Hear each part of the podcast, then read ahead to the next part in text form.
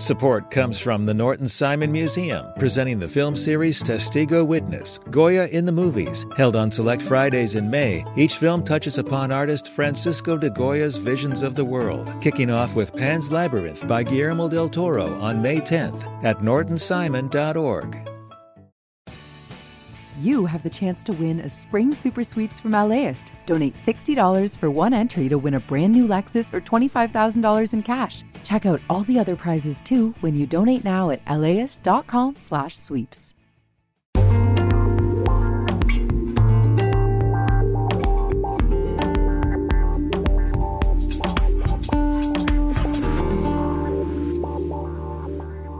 LAist Studios.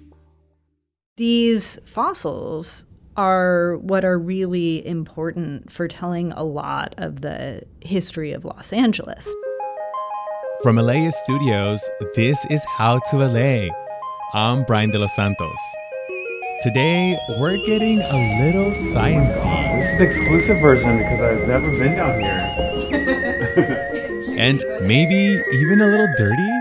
People think that because there's bubbles coming up, it's hot, but it's not hot. The bubbles are just gases that were trapped down there along with the oil. We're out here in Mid City hanging out with some 40,000 year old bison. This is one of many very young animals that we have at this site. Extinct giant sloths. I feel like sloths are having a TikTok moment too. Like, and the jaws of American lions. Like they're very big and scary. They eat people sometimes, but. Yeah.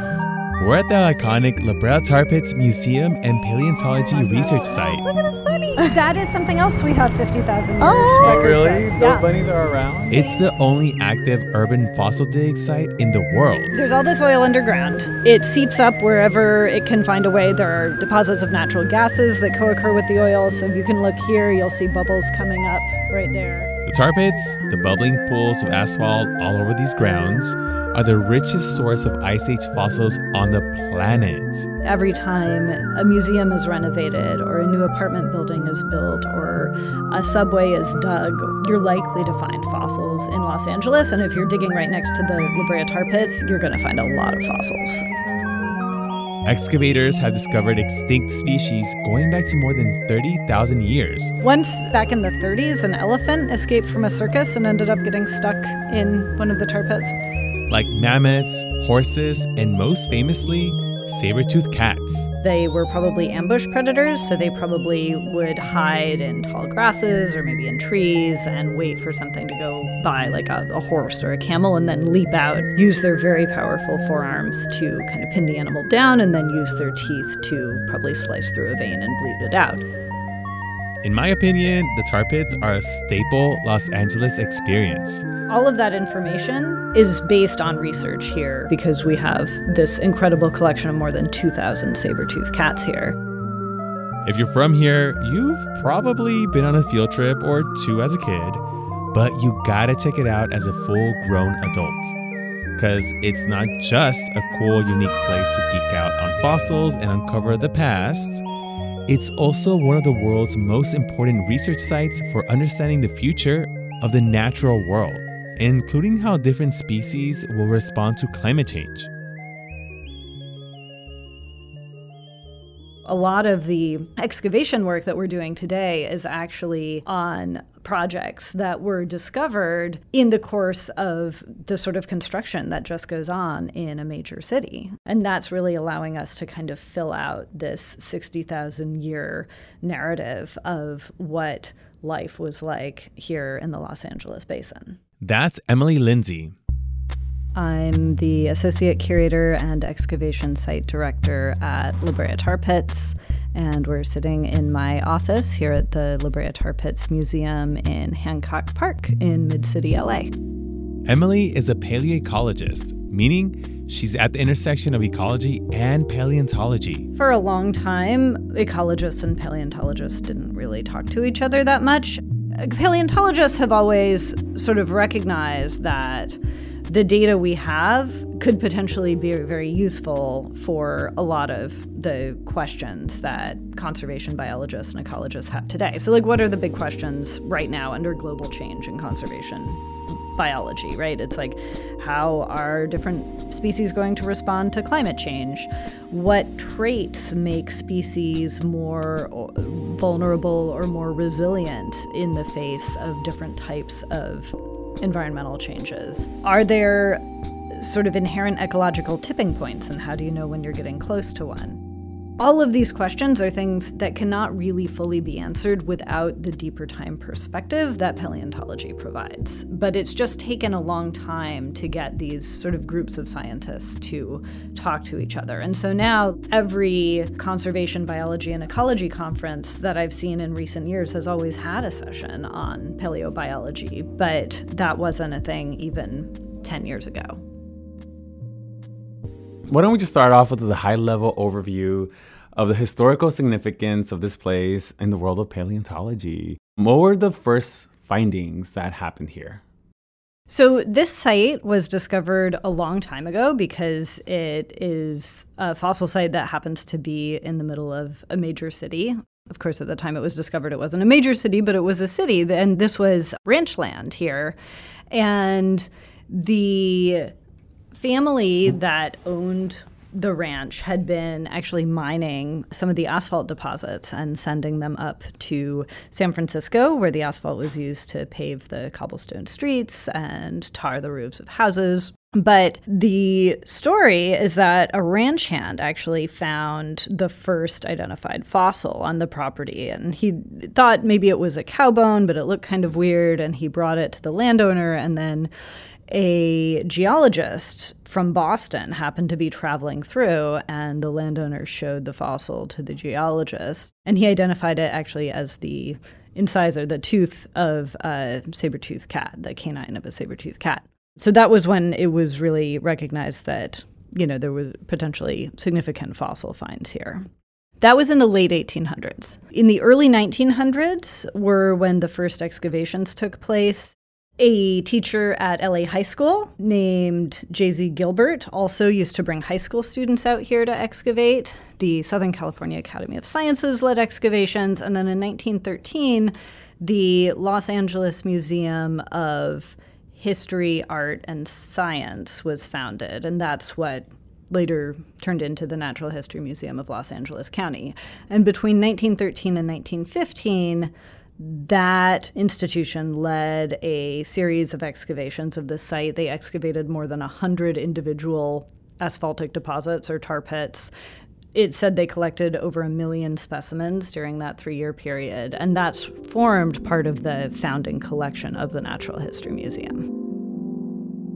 An excavation at our site is where we are digging in the ground Back 100 years ago, really what people were looking for was just the big fossils of the extinct animals from the Ice Age. They wanted to make cool big mounts of the skeletons and put them in the museum. They wanted to study these ancient animals. So they were really just like digging through the ground with pickaxes and shovels and pulling out the big specimens and leaving everything else behind. Today, excavation here is much more tedious and time consuming and precise, but it's because we've discovered that this site doesn't just preserve the remains of these big ice age animals like mammoths and saber-toothed cats and giant ground sloths, but it also preserves most of the rest of the ecosystem as well. We have oak leaves and acorn caps and juniper berries. We have pine cones. We have lizards and songbirds and rodents that get preserved here as well. We even have insects. The fact that we have, you know, big animals like dire wolves here. I mean, you find dire wolves in the Yukon all the way down to like Bolivia. So the fact that they were here doesn't tell you a lot about what the LA basin was like. But the fact that we have particular species of plants or insects or birds or rodents can tell us a lot about how hot or cold it was, how wet or dry it was, and how that environment changed through time. And these are all stories that are really interesting, not just to paleontologists, but to a lot of people working in the conservation biology space today, because we're going through this new intense period of environmental change. And so a lot of scientists are trying to look at how different plants and animals responded to, say, previous episodes of global climate warming, like when we were coming out of the last ice age, to try to predict how species are going to respond today.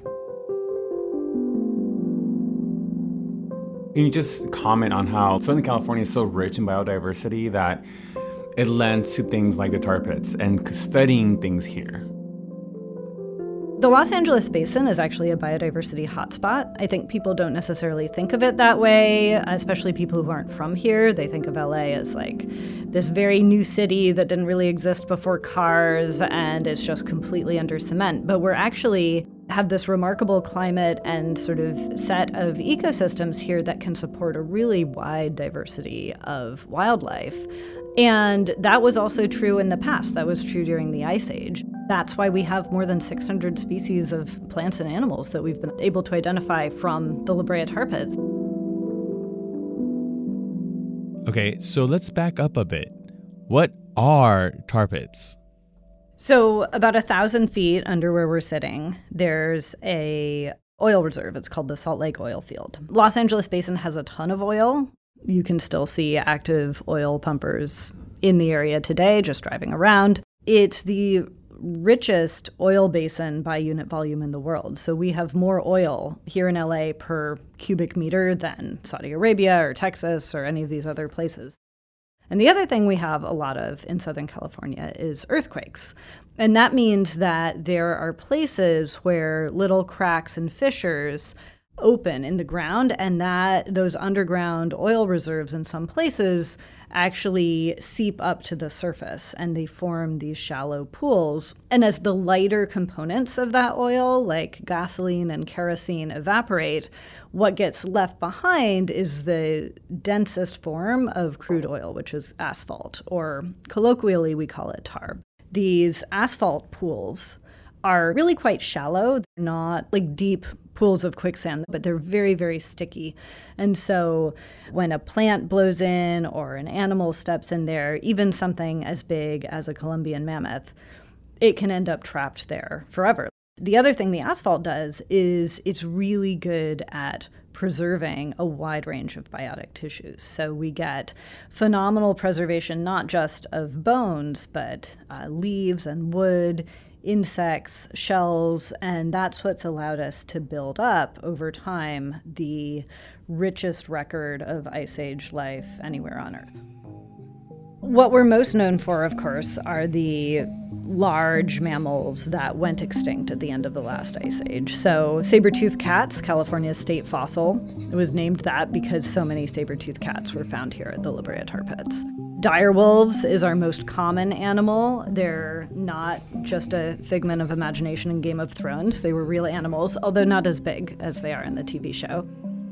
Something that's really interesting, and that this is a great place to research, is why did some things go extinct and some things stuck around? And we have that whole record here, and that's really rare. You don't usually get that in paleontology. You usually have only bones or only plants, or you have only big things or only small things. And there's really almost nowhere else on Earth that is a site like ours.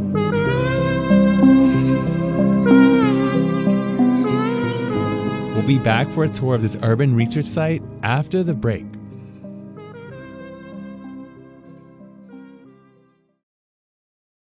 Support for LAist comes from Latino Theater Company at the Los Angeles Theater Center, presenting the world premiere of Ghost Waltz by Oliver Mayer, a bold original recovery of Juventino Rosas, one of Mexico's most significant composers. Follow Rosas from his father's early death to his friendship with ragtime genius Scott Joplin, now on stage through June 2nd. Tickets and information at latinotheaterco.org.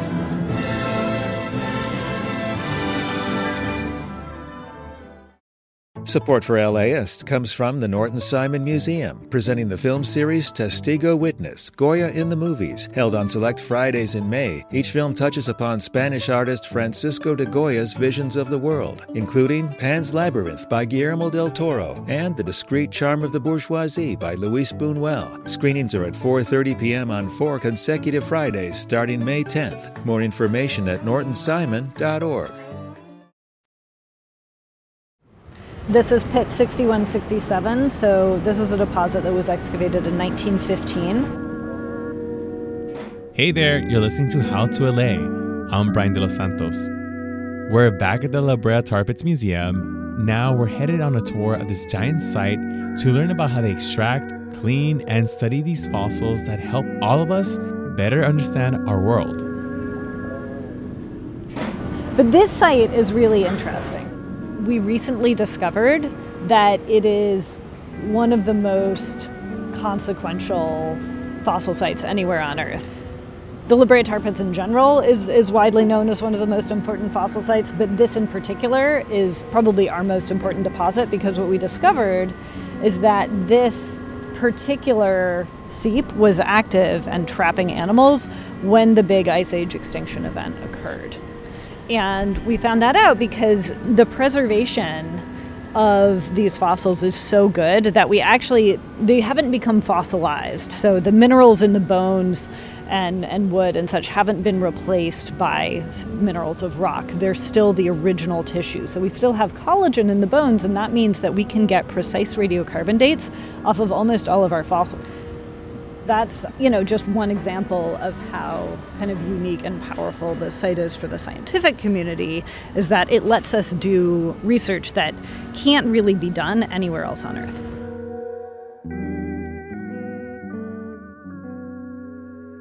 I'm just thinking about the, the new like apartment buildings that come in, new office spaces that have come in and people are not using it anymore. But the fact that we have such an important site here in our own city, I don't know, like do you have any like feelings as a researcher, as a you know, paleontologist of like LA should slow down on certain things? well, we are lucky in that California actually has the strongest laws for protection of fossils and artifacts anywhere in the country. And so when a construction project like the ones we see around here is done, there is a mandate by the state to make sure that that history is protected and preserved in the public trust. That being said, you can learn a lot more from a fossil that's in the ground in its original context than one that's been sort of taken out of context for expediency of creating a new a new building. And and and that is one of the challenges of working at a site in the city. There's a lot of advantages. Most fossil sites they're often very remote. You have to bring on all your stuff. People usually go out there for maybe a month at a time and then they go back and then they go back the next year for a month at a time. We excavate pretty much every day of the year and our fossil excavators can go home and take a shower at night and like go out for a nice dinner. So there and, and that's part of why we've been able to build up a collection of millions of fossils that nobody else has.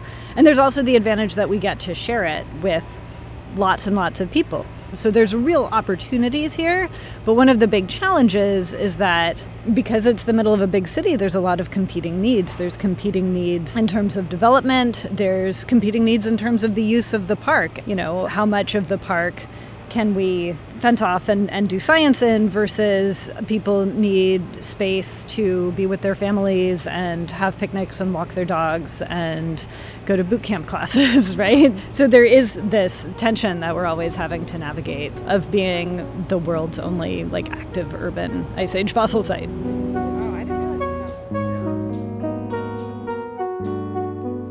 Okay, now we're walking through the grounds outside here where excavators are working away in these fossil dig sites, preparing the fossils for research.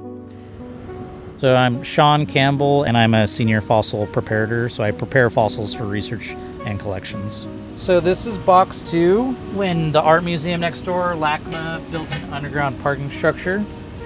The structure's grade went down roughly 25 feet, and they found 16 massive fossil deposits during that time. And 13 of the deposits were put into these large crates, and we've measured over a thousand fossils of many different types of organisms from roughly 34 to 51,000 years ago. So it's very plant heavy. We have tons of species of birds, mostly hawks and eagles. But we found things like woodpeckers as well. I'm excavating, so I'm using chemicals, a N-propyl bromide to the deposit in different areas tar is really crude oil or asphalt, and the asphalt is completely mixed in with the sediments as well as all the fossilized remains. And we have to tease all of that apart, and to do that more gently and safely, we use a liquid chemical that breaks down the tar as we excavate. So I use dental tools, I use manicure tools, and I expose the fossils as best as I can. And if anything is broken, I'll use a glue adhesive. Essentially, it creates like a plastic layer in and outside of the fossilized remains that hardens it so that it keeps it all together.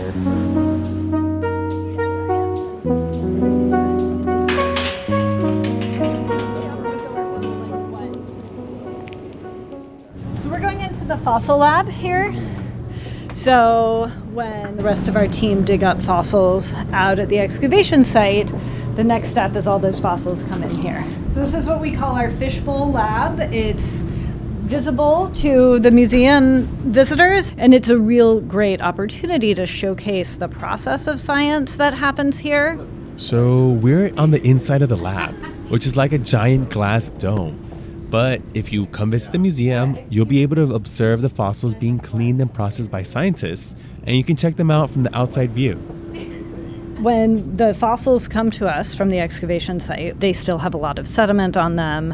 They may be broken, they may be very fragile. And so, what the team here is doing is preparing the bones and making sure that those bones, those fossils, are going to be in good shape for the next hundred years to come.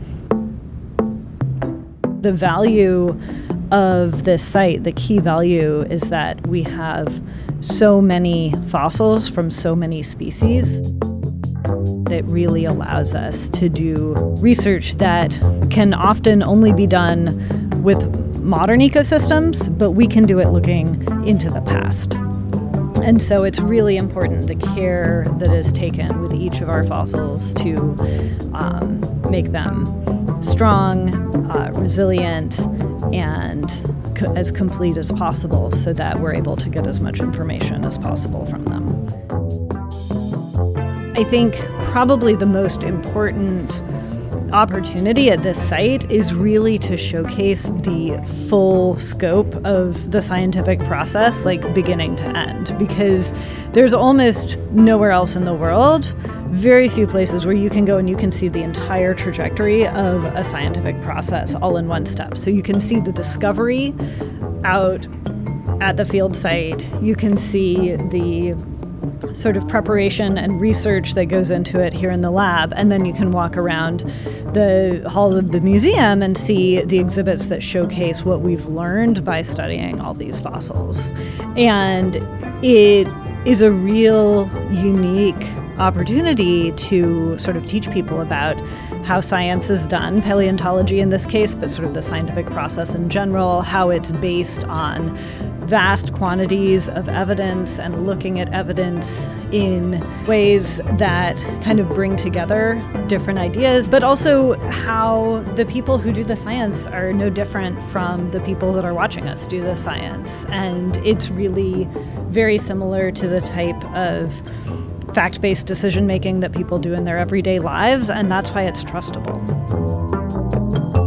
I get amazing letters from like nine year old girls around the country that are fascinated with fossils. And I think a really cool thing here is sort of the diversity of people we have represented. And again, you can see the scientists working and you can see yourself reflected, no matter who you are, I think, in members of our team. This happens to be a very like female led site here. So we've had a lot of, Girl Scout troops or, or sort of women in science type of focus here. And so that's neat because I think a lot of people are still growing up with this image of like scientists being like older white men in lab coats, right? And and this is an opportunity where you can really see it's not it's not television, it's it's real life. Like here are the real life scientists and they look just like you. Alrighty, folks, that's all we've got for you today. That was Emily Lindsey, Associate Curator and Excavation Site Director at La Brea Tar Pits and Museum. I hope all y'all are excited to check out the museum or go back as an adult for those of you who haven't gone since you were tiny, just like me. This episode was produced by Megan Botel. Our other team members are Erica Washington, Evan Jacoby, Victoria Alejandro, Monica Bushman, and our intern, Tony Morales. If you love this episode, send me a note. HowToLA at scpr.org. I want to hear from you and, you know, what you learned. I'll catch you next time. Hasta luego.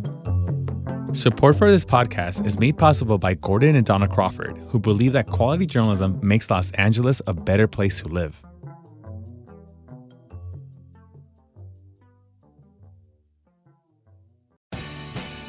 The LAist Spring Super Sweeps is happening now. You can win amazing prizes while supporting your source for local fact based journalism. One lucky grand prize winner will get to choose a brand new Lexus or $25,000 in cash. Other prizes include an electric bike from Juice Bikes and $1,000 gas gift cards. Your donation of $60 gets you one entry to win, and the more you give, the more entries you get. Donate now at laist.com slash sweeps.